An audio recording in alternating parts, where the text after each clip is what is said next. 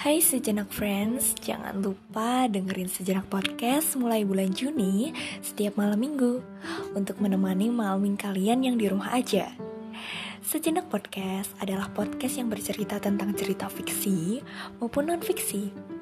Dan pastinya bisa kalian ambil pesan moralnya ya. Sejenak Podcast hadir setelah perencanaan 1,5 tahun yang lalu akibat pandemi COVID-19.